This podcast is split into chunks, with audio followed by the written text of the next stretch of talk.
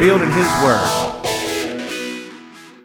Hello, everyone. Once again, welcome to another episode of The Dumb Will Speak. I am Roy, and we're back to record a uh, just a catch-up episode. Uh, if, if, hopefully, you've already listened to our uh, marathon session with uh, Jared Payne of. Uh, oh, help me. Pilgrim's Coffer. Pilgrim's Coffer. Sorry. I'm having a. And I don't have my cup again today. I, it's downstairs, actually, but uh, we had a pastor's breakfast this morning, so I'm still drinking out of my Yeti cup.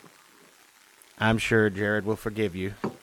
I'm sure. I, I, I hope he. But yeah, it's uh, it was a marathon. But I'll be honest with you, it um, very enjoyable. I, I, I, tell you what, we went into some. We scratched the surface on some deep theology. Let's put it that way. Right. We, right. Yeah.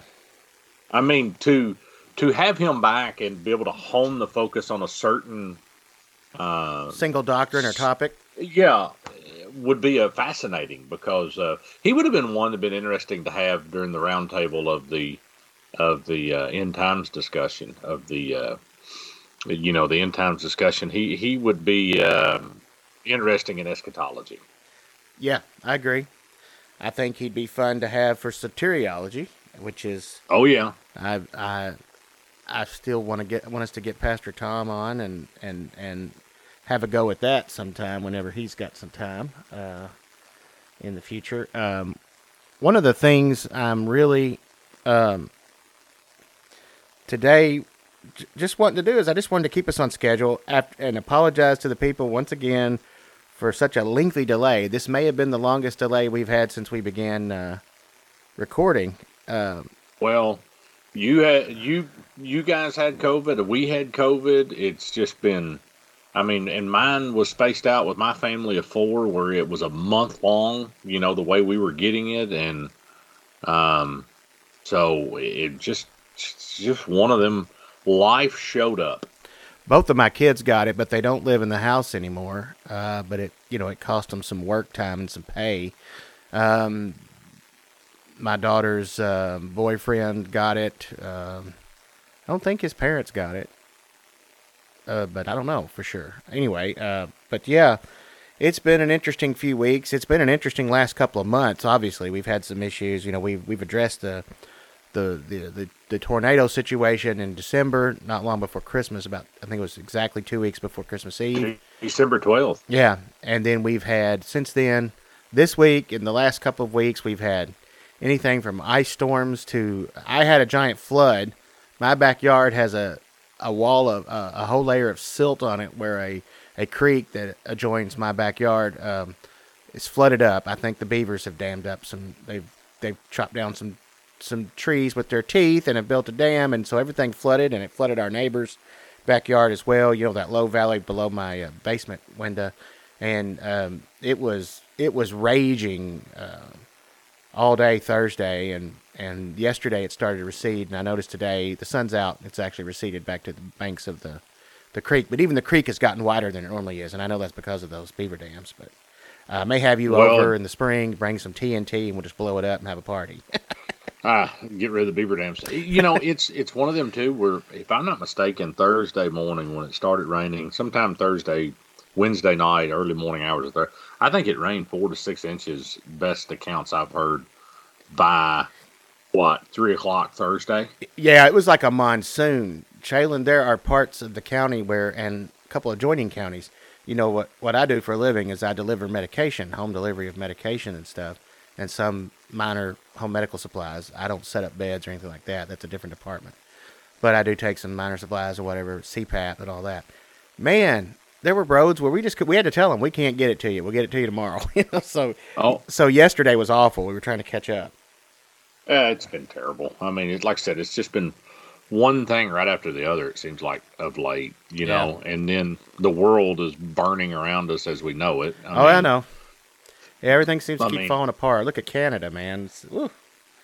with the, oh, it's terrible. You know the uh, with those uh, long haul truckers who were protesting the government and some of their mandates, and that's turned into now a an emerg- apparently an emergency situation in which the Prime Minister Trudeau has decided to assert a a law that's only been used one time, and that was by his father Pierre Trudeau. Um, and honestly, it makes a mockery of emergency powers. He's created a police state over some truckers having protests. Now, granted, Canada's history, they're not used to having protests in the streets quite the way America is. America was founded on protesting, basically, and always has been. I mean, that's that's what the Declaration of Independence was, was a written formal protest, almost in the same ways of the, of the Protestant reformers with the 95 Thesis, with Luther, and other other other uh, other written statements of faith. Well, in America, politically, we we began with that sort of thing, with this writing up a declaration of all of our grievances against the king. And ironically, about half of those grievances really should have been aimed at Parliament, but formally we were a king's colony, so we had to go that way. Anyway, history lesson. But the the point is, we're a different we're a different society than Canada. We just think of Canada sometimes as our friendly neighbor to the north, you know, and that almost like the 51st state because much of our television is actually filmed there. They use Toronto to substitute for downtown New York and things like that. Sure. And it's it's not. They're different. They're unique. I know a few Canadians, and they are different. They're they're unique people. They got their own culture, and while they may be socially some of the nicest people in the planet, and they're very law abiding, they they aren't handling the uh, the the the, the great creep of uh, of social tyranny very well. They are definitely falling under, and the churches. There's a handful of really good, strong, faithful conservative churches there that are trying to say, no, bring us back to where we were. Canada used to at least part of Canada, used to be very Christian, highly Christianized. Other parts were not. But uh, I don't know why we're doing this history lesson. But I guess just to say because you brought up the turmoil, that that thing has been really bothering me as I've seen that unfold this week. You know, throughout February, is they're like cracking down on them. They're going to take their trucks from them. They're going to cut off their bank accounts and all this other stuff. And I mean, if, if there's ever been a reason for you to not want a cashless society, and I actually heard James White say that in an early episode this week of the Dividing Line. This is proof why you don't need a cashless society. You don't need electronic everything because they can just shut off your accounts electronically. Well, and, and and don't take this the wrong way, but it's like for me, we run a business. Uh, we get a lot of stuff out of Canada, and it's just totally disrupted our our business to to it's a nightmare. You oh, know, oh, I'm sure it has, and and yet I understand again on some level why the truckers felt the need to make a statement very few people in Canada are willing to do it. And that was one group of people that said, no, you know, we're, we're going to stand up for what they, what they thought were their charter rights. We call them constitutional rights here. Sure. Ironically, their charters only existed till not since in the current form since 1982. And I believe Trudeau's father was involved in the the design of those rights, but I guess it just doesn't matter anymore. People are going I, people are going to tr- trample, you know, uh, I call it human rights, basic liberties. Uh, and I think our founding fathers felt that way. Um, I think it's the same basic liberty that ch- that started in the formation of the church in the Roman times. And when Peter and those go to the Sanhedrin and say, you know, you tell us you we can't preach God, or you'll throw us, you can't preach Christ, or you'll throw us in prison. Do what you will. We have to serve God rather than man. Sometimes certain things are more important than our personal comfort. We have to get out of our oh, comfort zone and realize that there's there's a need to be met here, and if people don't stand for truth, then they believe lies. When you believe lies, you've you've lost all you've lost all sense of really of humanity. God's image is being is being smashed when you do that. Well, look, and you and I've talked about it a long time ago. I don't agree with the mandates. You know, I don't have a problem if somebody wants to get vaccinated. I, I myself I am, so I don't care if somebody does or doesn't want to. It's their choice, and I understand you know what they're doing. And I've I worked for a Canadian company for many many years, and I still talk to a lot of those those gentlemen that work at that company. Most of them have because they had it a little different than we had it here. They couldn't go out to eat. They couldn't go to their kids' hockey games right without yeah. vaccination. So most of the people that I know, they're vaccinated and they went on about their way. But I also understand where the truckers are coming from that they don't want it. I, I, I'm and I'm okay with that you know, it just something we've got to get through now. Um, as as a company, you know, we, we don't get all of our stuff, but we get some stuff from there. And uh, trying to navigate those waters has been difficult when you're running on tight deadlines as it is. So, sure. Oh, I'm sure um, it's disruptive. It is, but once again, I support you know their right to be able to do that and and and, and to be able to do what they're doing. I support it, but it, it's still Yeah, it's going it'll inconvenience. Well, and and You may support it, and I may support it. Obviously, it- shows us in my opening statement that I support it, but most of Canada does not. That's just it. So, uh, so they're dead in the water. Their protest is going to go absolutely nowhere. a high percent of Canada is just doesn't support it. And and there's rumor of one that's starting in the U.S. I heard the other day. I, I haven't read anything else about it, but There was talk of being like as a sort of solidarity with them. That some people here, Yeah. it, you know, because they they blocked the bridges. That um, let's see, what state is it that they blocked the bridge from Canada into New York? the U.S.? No, it No, was, no, no, It's one of the mid. it's one of the Great. Lakes. It's- yeah, yeah, it's one of the Great Lakes. Michigan. states. It's it's the Windsor crossing. Which, by the way, if you ever get the chance, that that drive when you when you cross at the Windsor border and you drive on the 401 up to Toronto Uh-huh. is one of the most beautiful stretches of road I think I've ever been on. I love that. It's flat. Did you know I've never? just- You know I've never been out of the country. I've never been to Canada. Oh, really? I've It- never been to it- it Mexico. was beautiful. I, It, it was. I I don't I don't know what it is, but I've just never left. I've never traveled out of out of out of uh, across our borders, either north or south, and I've never took a plane. I've never flown in a plane, Chalon. Oh, it ain't that bad. It's easy. I don't know. I just have no desire to. I, I don't know why. I just I'm not really big on on long distance travel. There's still plenty of things to see in America that I've never seen, so I need to get around to that before I croak, or you know, or not. It doesn't matter. I, I will never forget getting off the plane in Toronto. The first time I'd ever traveled to Toronto, I get off the plane out of uh, Nashville. and I get on this plane I, and I land, and I am so naive to travel that I don't think to exchange my money. I just my uh, my system overrides everything. You know, my culture becomes the most important culture on the planet, and therefore my money is good enough anywhere. So I I I get off the plane, and apparently they're redoing the Toronto airport. There's no English; everything is in French. Oh don't know where yeah, you're. I don't know where I'm going. I don't know what I'm trying to find.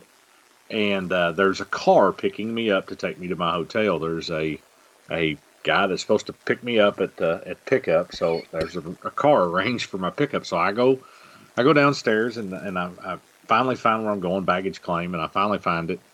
I get to the hotel, don't have a credit card that I have called to let them know I'm traveling abroad. So it won't work. I can't check into the hotel because I have a hundred dollar bill on me, and they won't take a hundred dollar American cash. Oh and I was wow. only there for twenty four. Oh, it was it. Uh, it, it I learned a lot from that first thing. You know, now it, it'd be, you know, no big deal to do it, but it, you know, that first time was like I had no phone at work because your phone is outrageous up there if you don't. You know, I what I do is if I travel now, which I don't do it anymore, but I would add so much to my phone to where I could talk, I could make phone calls while I was there, and Right. you know, but I, I didn't do it then. So yeah, it was uh, it was interesting uh, to say the least. You know, Well, you know, recently, you and I were talking about. Uh, I, I mentioned somebody that I, I watch on YouTube, and you told me that you've watched him too, which is Tim Frisch. Uh, you know the. It's you called. watched him a lot more than I have. yeah, but I a- know you don't. I've been watching him for I don't know a year or two, but uh, a Frisch perspective.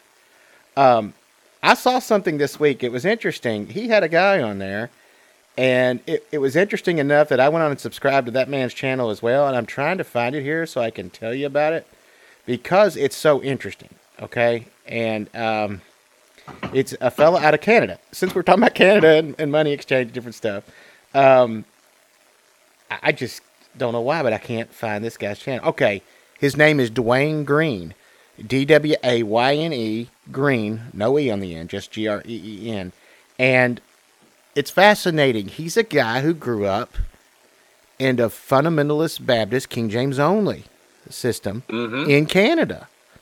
Okay, I don't really think of Canada as being a bastion of the IFB movement, but but I do know there are some because, well, when I was young, I knew somebody that went up there. A whole family went up there as missionaries to mission, you know, to convert the Great White North to IFB.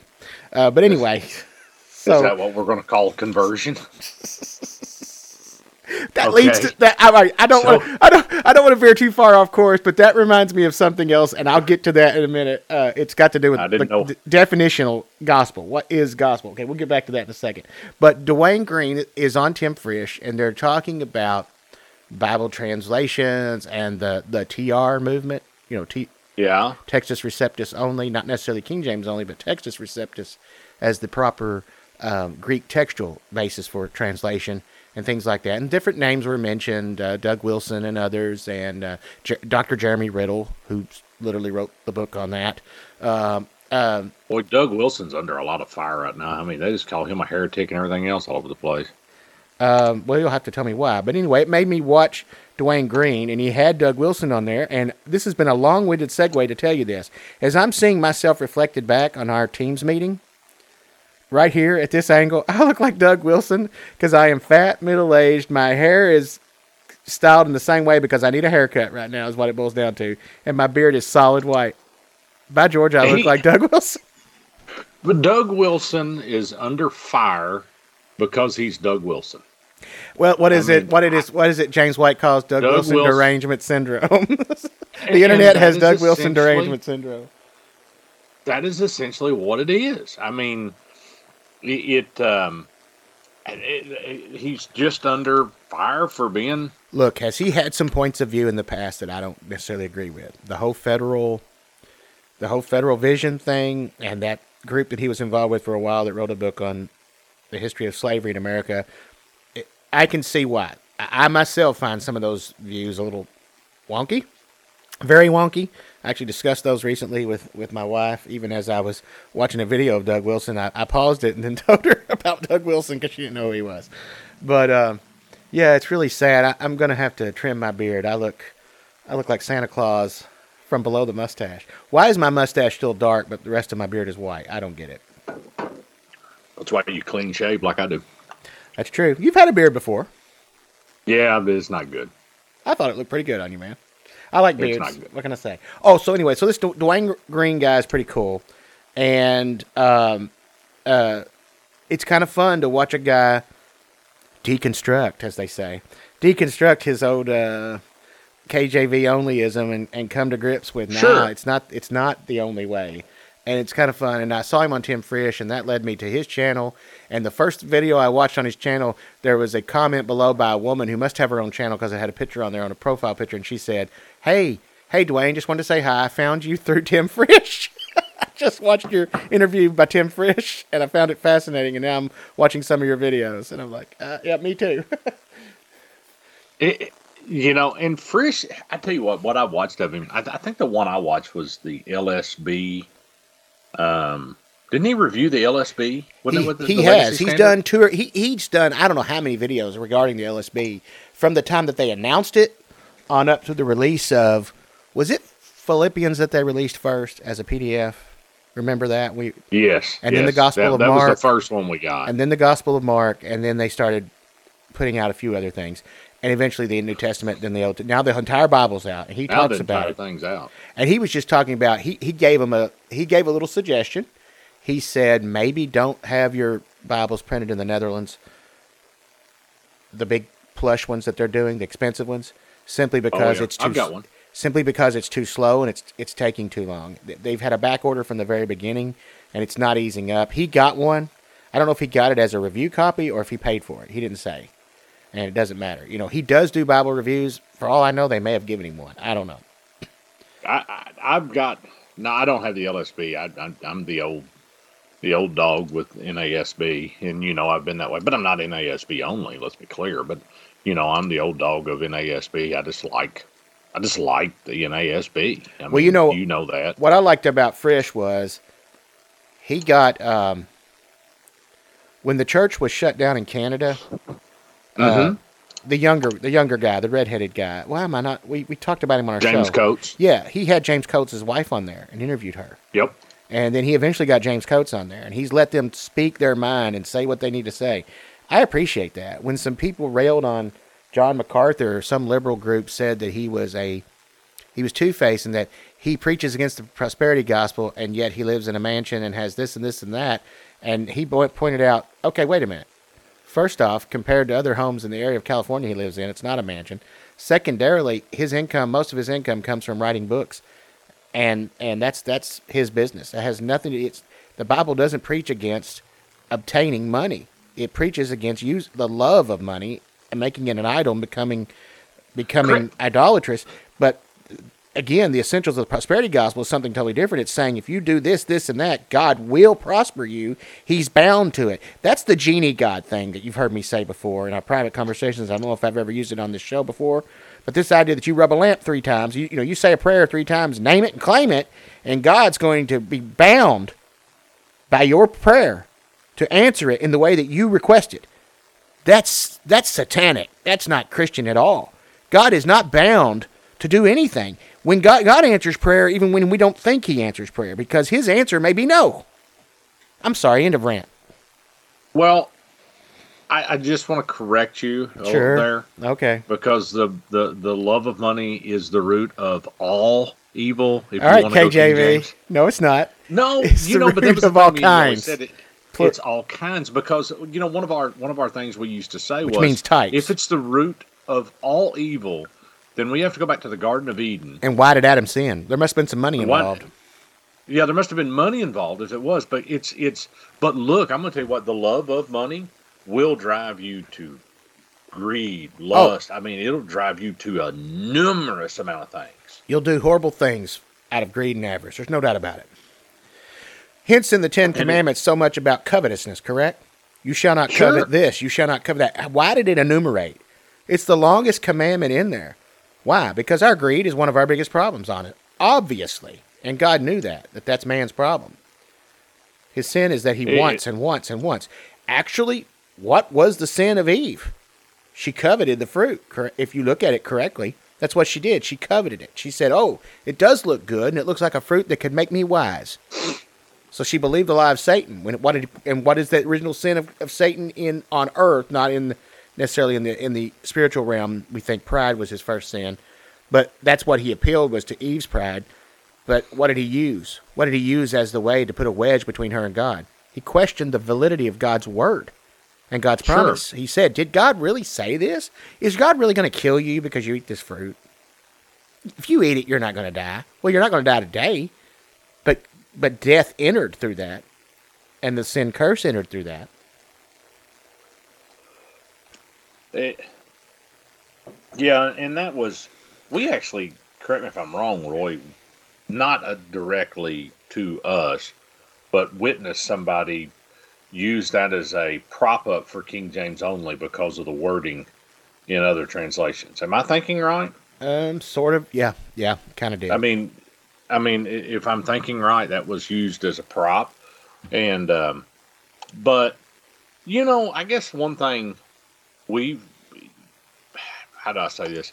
One thing that's been kind of on my mind lately is still, when I think about it, as you, you know, this was a. You remember talking about this?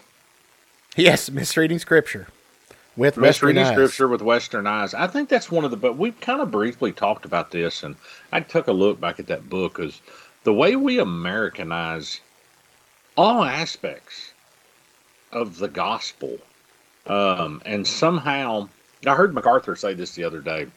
You know, people tell me, and they've told me for my fifty plus years of ministry that I need to bring the Bible to today and and, and, and he would say this there are there's applications for today, but we need to take the the listeners of the message back to biblical times to understand that original meaning what is culture heritage it all comes into play to understand that and that, and I guess that's what's kind of been bugging me is that we are that we're that we just kind of Americanize it we just kind of Americanize it I got a sick one Oh, really? yeah Hey, You girl. feeling better Mama left to go get me medicine from Kiowa. okay so We have a guest. So I got we we had a guest appearance from my oldest. That's who right. Has had a stomach bug, Ah, and so that's about as bad as had a a toothache, and I've had that lately.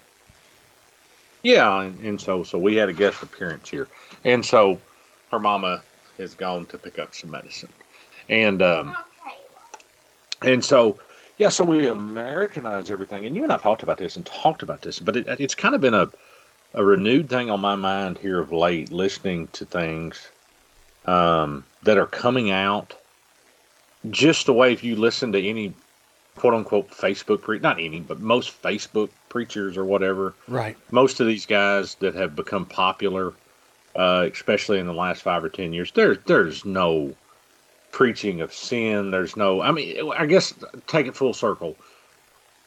They they call somebody like us who believes that you should be um, saved, and, and then when you're saved, you become more holy because you become more Christ-like. That's the Apostle Paul. If you remember when he writes Galatians, his burning desire is that, and it should be any pastor's desire that the flock become more Christ-like. They become more holy. And you've got this weird mix now between the antinomianism and um, and legalist, but they're both two sides of the same coin. Is what's bugging me. You know, the antinomian says Disregard the law completely. We're, we're under grace. grace. Just do whatever I want to do. Just- I can But- live flippantly. But what does he say? And I believe it's in Romans. Do we sin more that grace can abound more? And it says, forbid it. Absolutely not. We sin, we become more like Christ. There should be less sin in our life, less habitual sin in our life on a daily basis. We don't want to sin to try to get that grace and prove that we're under grace. Negative. We actually want to do what is right because we, we now worship a holy God. Yes, He's loving. Yes, He loves us. He, he died. He died. He sent His Son. He died to save us. But that doesn't give us free reign to act like the pagans or to go back to being like we were, but when we were a pagan. and, uh, and then E- easy On the believism, uh, easy grace. I, I, we've talked about that so many times. It's like that. That thing really bothers me. Just say it. Just hold your hand up. Say this prayer if you want to go to heaven. That is not how you are born again. and antinomianism is a heresy. I Yes, mean, It is. It, it is a heresy.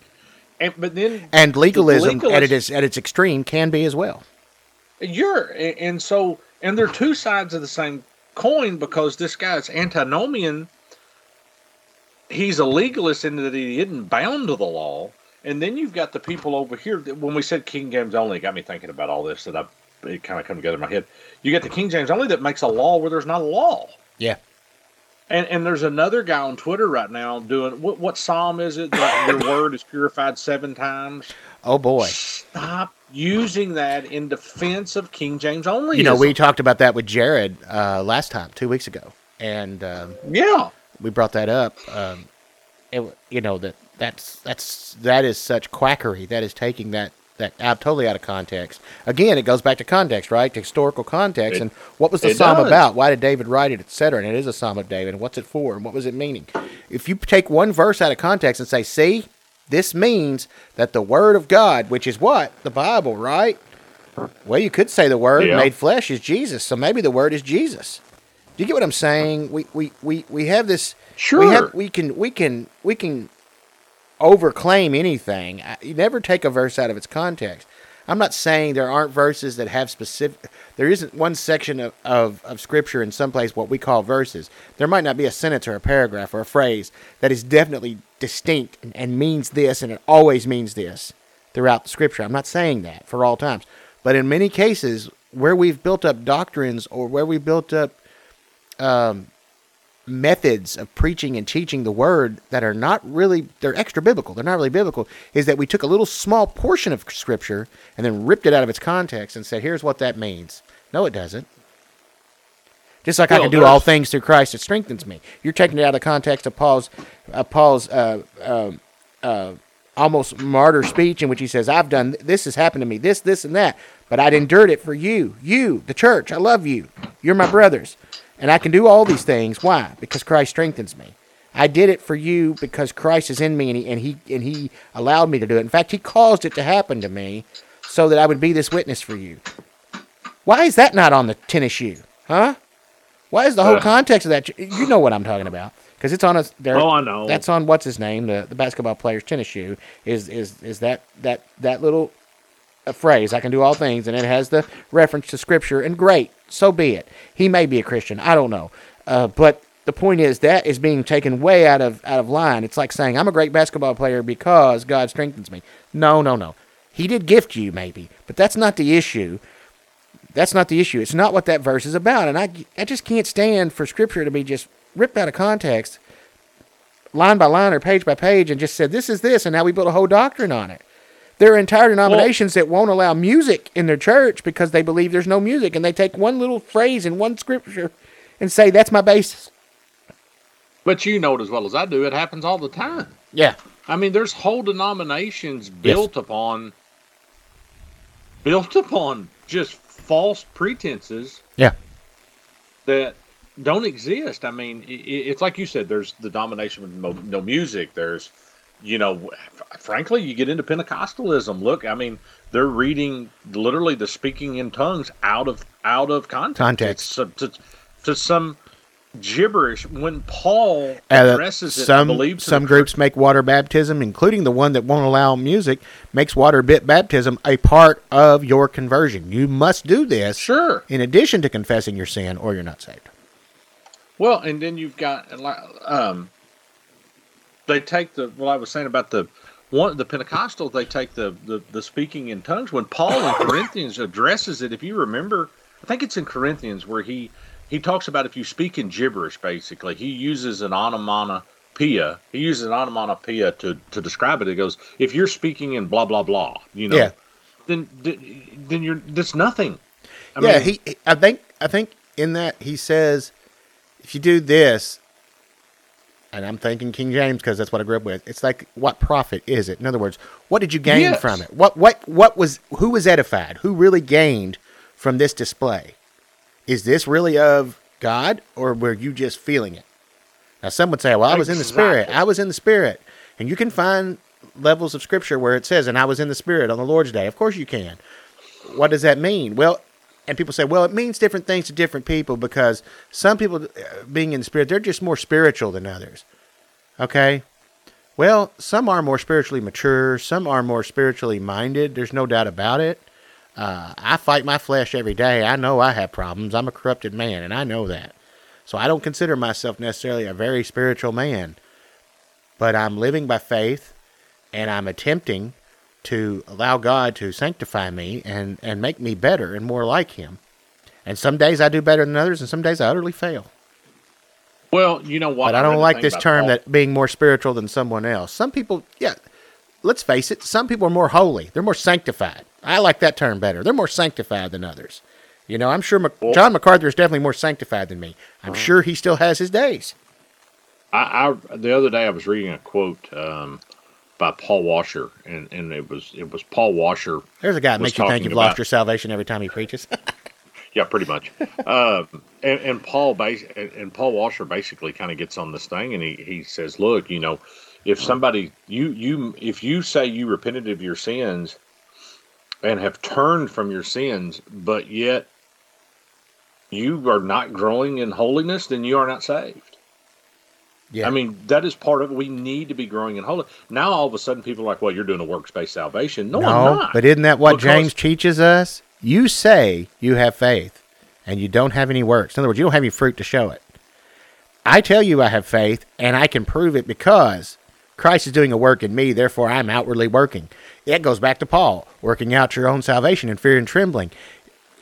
Working it out, making sure you know that you are saved, and then when you, as you know that you are, obviously you're being sanctified, you're becoming more holy. You're doing the works of the faith, and the works of the faith is not sitting on your laurels, resting on your laurels, and saying, "I said a prayer once." And I affirm that Jesus is the Son of God. Guess what? The devil affirms that Jesus is the Son of God. He may lie at other times and try to get man to not believe it, just as he's tried to lie and make man believe he doesn't exist as well, and that hell doesn't exist, and heaven doesn't exist, and there is nothing. You know, the atheism of, of, of the modern era, the early modern skeptics.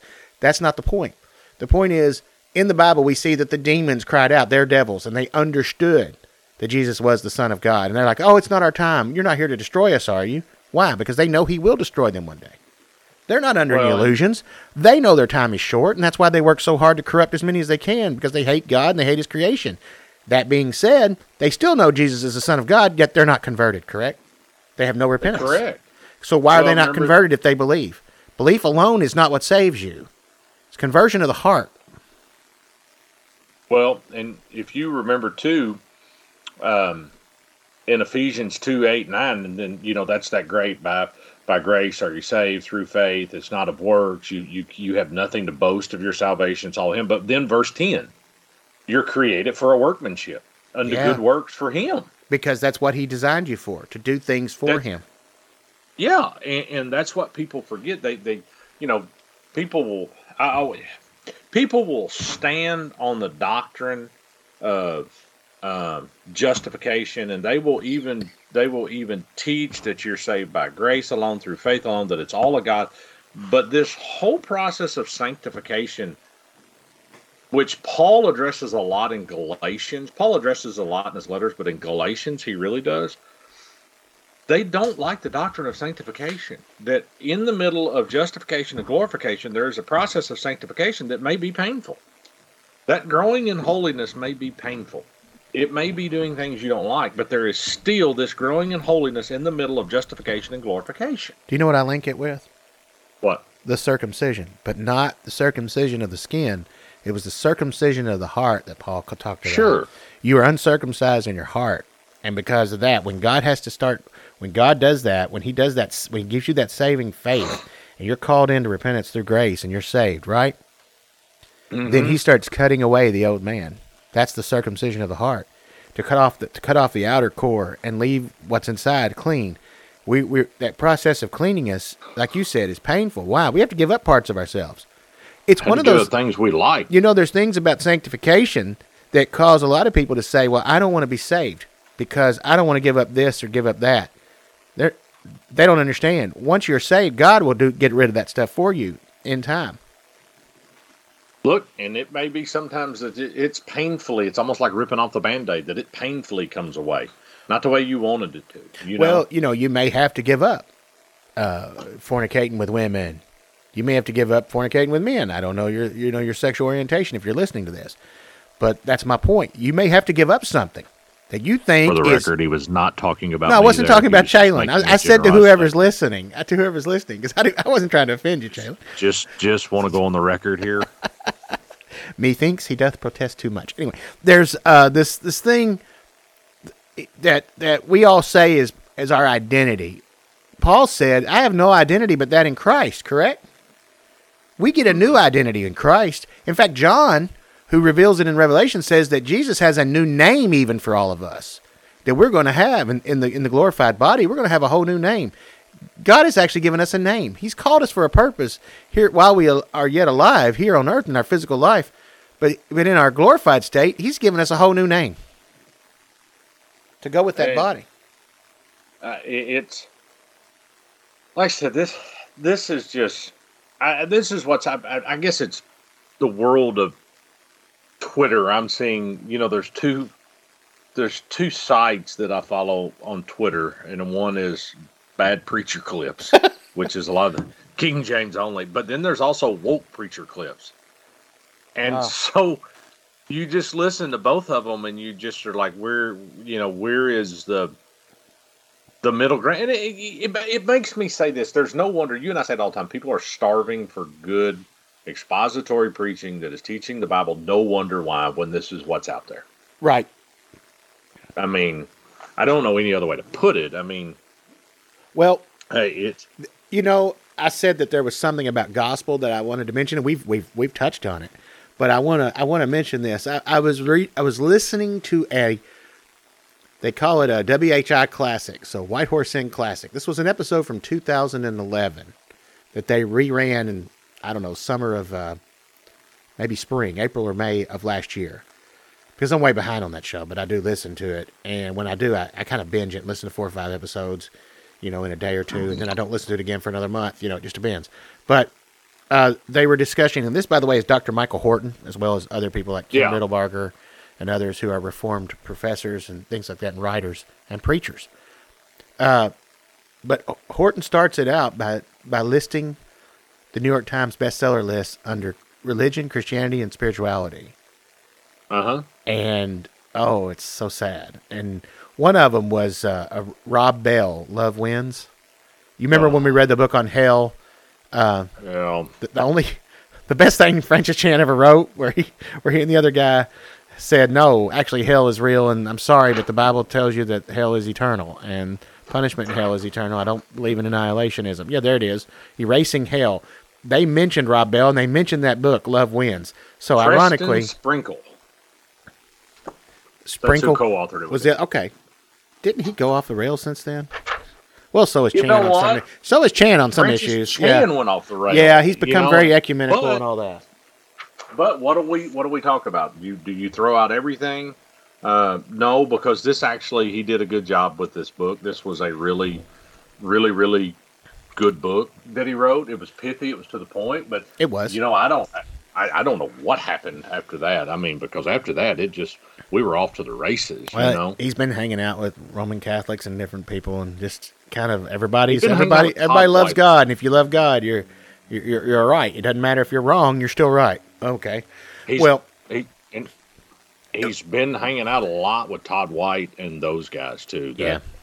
that name it and claim it that we're talking about. I mean, yeah. It, but it's sad. Well- but once again, like we talked about, do we throw everything out? No, I'm Well, not going to throw everything well, he out. reads that list, and it, ironically, he concludes with something by Tim Keller and says there was a couple of spots on here where it's like, well, at least this is something you could read, and it was Christ and His Cross by Tim Keller, and I'm like, Mhm. where's that Tim Keller? Obviously, that was 2011. That's almost 11 years ago, and so because it was from July of 2011, this episode, so. Uh, Keller has changed a lot in those intervening years as well, but you know I don't know how much these people knew Keller or, or would have agreed with Keller to begin with. But like James White said recently, Keller's been drifting for over ten years. It's been obvious through his writings and his, but more importantly through his preaching and his social media and his appearances on regular media as well. But uh, what they talked about was these.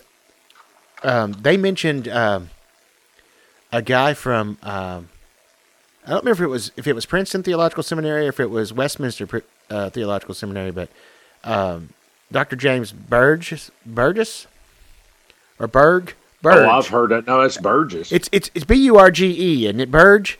Uh, he he writes commentaries. Yeah. I've seen his name on some He of does. the. Okay, apparently, like he so he's co-faculty with one of the people that's actually on the show. They were talking about that Gary Burge did this thing a year or two earlier. So it was either in 2009 or 2010, a few semesters earlier, where a freshman class that came in, he did surveys of all of his freshmen from that from the seminary for that whole year for those two semesters. Anyone that came in that it was their first seminary, first semester in seminary, he began to question them, and he get what he did was he gave them a multiple. He gave them like a test, and they had to take these items and put them in historical order or put them in order of significance, and it's all things items from Scripture, correct? It was things Yeah. like it was things like Noah's flood. It was things like Babylonian captivity of Judah. It was things like Moses, Abraham, uh, Christ ascending into heaven. Um, all these different things, and they had to put them in order. It's shocking how many people couldn't get them right. Some of these, Oh, they, yeah. he, he actually lists. Uh, Horton actually mentioned some of the questions, and I'm like, I've known that stuff since third and fourth grade. And he talked about these were people. Burge said these are guys. These are the best and brightest coming from conservative evangelical Protestant churches, with well-known pastors and well-known theologians that go to these churches. They've come through Sunday school. They've come through preaching and teaching, and now they've decided they've had the, felt the call to ministry of some sort. They're coming to seminary, and they can't answer things they they should have known since third or fourth, fifth grade at least. They they can't put these things in, in, in order. And he said that says some so much about catechism. Now, growing up in, in my world, I thought of catechism as a dirty word. I thought it was Catholic, okay? I didn't know enough about historical Protestantism and Reformed theology to understand that no, even the ancient church catechized their children, and that I was actually being catechized in my own way. We are all going through catechesis growing up. sure. Even an atheist is being catechized by his atheist father and mother not to believe in Christianity. So we're all being catechized. It's what are we being catechized to? You know, you've heard it said, and I don't remember who it was originally said it. Someone you get someone theologically saved to they're going to go from whatever it was you taught them and brought them to in salvation, and they're going to have a hard time progressing beyond that. Some people will, but if you give them easy believism, it's going to be hard for them to ever go beyond easy believism to a full reformed view of the faith, right? They can. Sure. They can because I know that because I came from that. And so you, you can. But they pointed out these things and it was scary and it was like it was like that time we saw um, Todd Friel, and if you go online, you can often watch him on YouTube channel uh, for his show. You can watch him go to these college campuses and ask Christians. Often it's Christian colleges. Now sometimes it's not, but it, but it's often Christian colleges, supposedly Christian people at seminaries and seminary students. And he asked them simple questions like, "Hey, you got three minutes? I'm dying. I'm laying out here bleeding out on the road, and I tell you, I don't want to die and go to hell. How do you teach me about Christ? What do you tell me? What is the gospel? What do I need to believe?" And they can't tell you. And they can't. No. And that has been on my mind. Two things have been on my mind this week, and I told Sandy about it, and that I said today that I said if something were to happen and Chalon can't record, that was before I sent you that text because I knew you were busy with your pastor's meeting. If you couldn't, if he can't record, I'm going to do it. I'm going to do an analysis of child sacrifice and the Bible. Here's why, Chalon, because I once had someone say to me um, that one of the things they were hung up on about Christianity, and they don't know how to explain it when someone asks them, and they claim to be a Christian, is what do you how do you deal with child sacrifice? God killed his son, right? That's what they say. God killed his own son. Abraham was asked to kill his son, and at the last minute, God spared him. He had pity on Abraham, and he says, "Now I know you you have faith because you're not even going to withhold your son from me." So what, that was a cruel test, and it shouldn't have been done according to them, their view of God. And I'm going to address that at some point. I, I, I want us to address that at some point. Not today. That one's been on my mind. The other one is this, and this is the one that I think perhaps as we're now in a new year. Obviously, we're already in we're already in February, but because of all the things that's happened in our life, we've not been able to put out a regular schedule of programs. We didn't give a list of things we were going to do this year. One of the things I want us to do is the gospel, a definition, a full definition, defining our terms. What is the gospel? And then I'd like to go from that into soteriology. And I mentioned earlier uh, getting Pastor Tom. I'd like us to see if we can get a hold of uh, Jared and see if he'd like to be involved. Uh, I'm just I'm springing this all on you because it just came. To, it's only it's been on No, my I- mind. I'm it's just been on my mind this that. morning that I think we should do it. We should do these things. Um, it feels like an impression, you know, like almost like the Holy Spirit's moving me to say this. see what I did there? So what you're saying You is what I did there? indigestion. You had indigestion, and God spoke to you. No, I really do think though that uh, the push is there that we needed to start talking about soteriology. I have some Prilosec. it's a it's an important subject, and I want us to do it in our own weird and wonderful way of defining what is the gospel. You know, because I mean, you think about it, people that call themselves evangelical get they get their name from the very word in the Greek, evangelion, right? Mm-hmm. The Evangelion of Mark is one of the early titles given. The Gospel. That's the Gospel of Mark. You'll find it in an early papyrus um, of Mark, and it's like um, where it didn't tear off. You know, where the beginnings and endings of books often tear off on the old scrolls. But uh, to see that, you know, evan- Evangelion or however you say it, it may not. I may have said I said Jellion. I think it may be Evangelion, but um, I want us to to talk about the gospel, and I don't just mean in a roundabout way. This is what you do to be saved. I don't mean that. I want them. I want us to explain what the gospel is in its purest and simple terms, because I know what it's not. I heard them on this episode talk about it. You've heard it said it's a personal relationship with God. Well, everybody has a personal relationship with God already, one way or the other. They're either outside of God, and they're the son of perdition. They're they're actually the spawn of Satan. They're living in the flesh, or they're one of God's own. It's it's one or the other, right? We all have a relationship with God. We're all either living under His judgment or we're living under His grace, and that's the difference between true gospel and just this man's religion, which is works. Well, and here's the thing. You know, a lot of people here, whom we know, won't agree with us when it comes to soteriology because a lot of stuff that we believe in soteriology would be mentioned in this man's book. Hey, that's a Which blast from the past. That was a that was a Christmas present a few years ago, wasn't it? and this has been read through, and I love this. And it, it's now it's moving to the read through markup phase. But He is showing a know, one volume edition of is that Hendrickson that put it out? Hendrickson Publishers? Uh, yep. Yep, they do a lot of classic reprints. This is John Calvin's Institutes of the Christian Religion. And uh, I remember when I gave you that, you were like, oh, look, oh, it's so. So this is yeah. look outside this. This is going to get me in trouble. Outside of the Bible, this is what needs to be read. Can I tell you something that shocked me? I may have told you this, What? but now I'm going to say it on the show because it's going to shock people. It shocked me to hear it. I do, I do listen to some people that I don't really agree with occasionally, just because I, I need to hear what the other side thinks. And while I consider him a- liberal in many aspects and, and only conservative in, in the sense of the historical truth of the Gospels, you know, and what that they were, what they say they are, is uh, the renowned British scholar and, the, and theologian N.T. Wright, right? Tom Wright. He made a statement in a recent episode of his show that I listened to called Ask N.T. Wright Anything. He said, if you pin me down on who is the greatest of the reformers, and he named a few of them, he names Tyndale, Zwingli, Luther, a couple others, and he names Calvin. And which one I think that I would you would, you would say I hold to most of their. Uh, I think they did the best job of actually catechizing what what the, the faith is, and who did the best job of, of transmitting that through the Reformation, and who actually held closest to what I think is biblical Christianity. You know what he said? If you pin me down What? in that respect, I'm a Calvinist. He said I Yeah. believe John Calvin was the best. He said I also used to be. He was a, he called it predestinarian. and he, Really? he admitted it. You know, you told me that you had heard that it was either Don Don Don Carson, D. A. Carson, or some other person that said that they knew him when he was younger and that he used to be Calvinistic. Apparently, he was.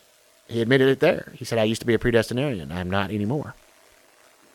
I I knew he was. I And- know it was Da. And I know James White, who's debated him as well, said Wright is probably one of the smartest men out there. He's almost too smart for his own good. He overthinks things, and I would say that he does overthink things sometimes. He is brilliant. It's I that mean, Anglicanism that gets in the way. That Anglicanism, man. You, you've heard. Uh, who was it? Uh, Todd Friel has said that. He was talking about John Stott. As much as he loved John Stott, he was like sometimes John Stott's answers when he was just asked a, a simple answer was was too much. He would go into he would take he would give you 300 words when he could have given you a 30 word response. and It's- but I love John Stott. oh, I've got some Stott books know, here.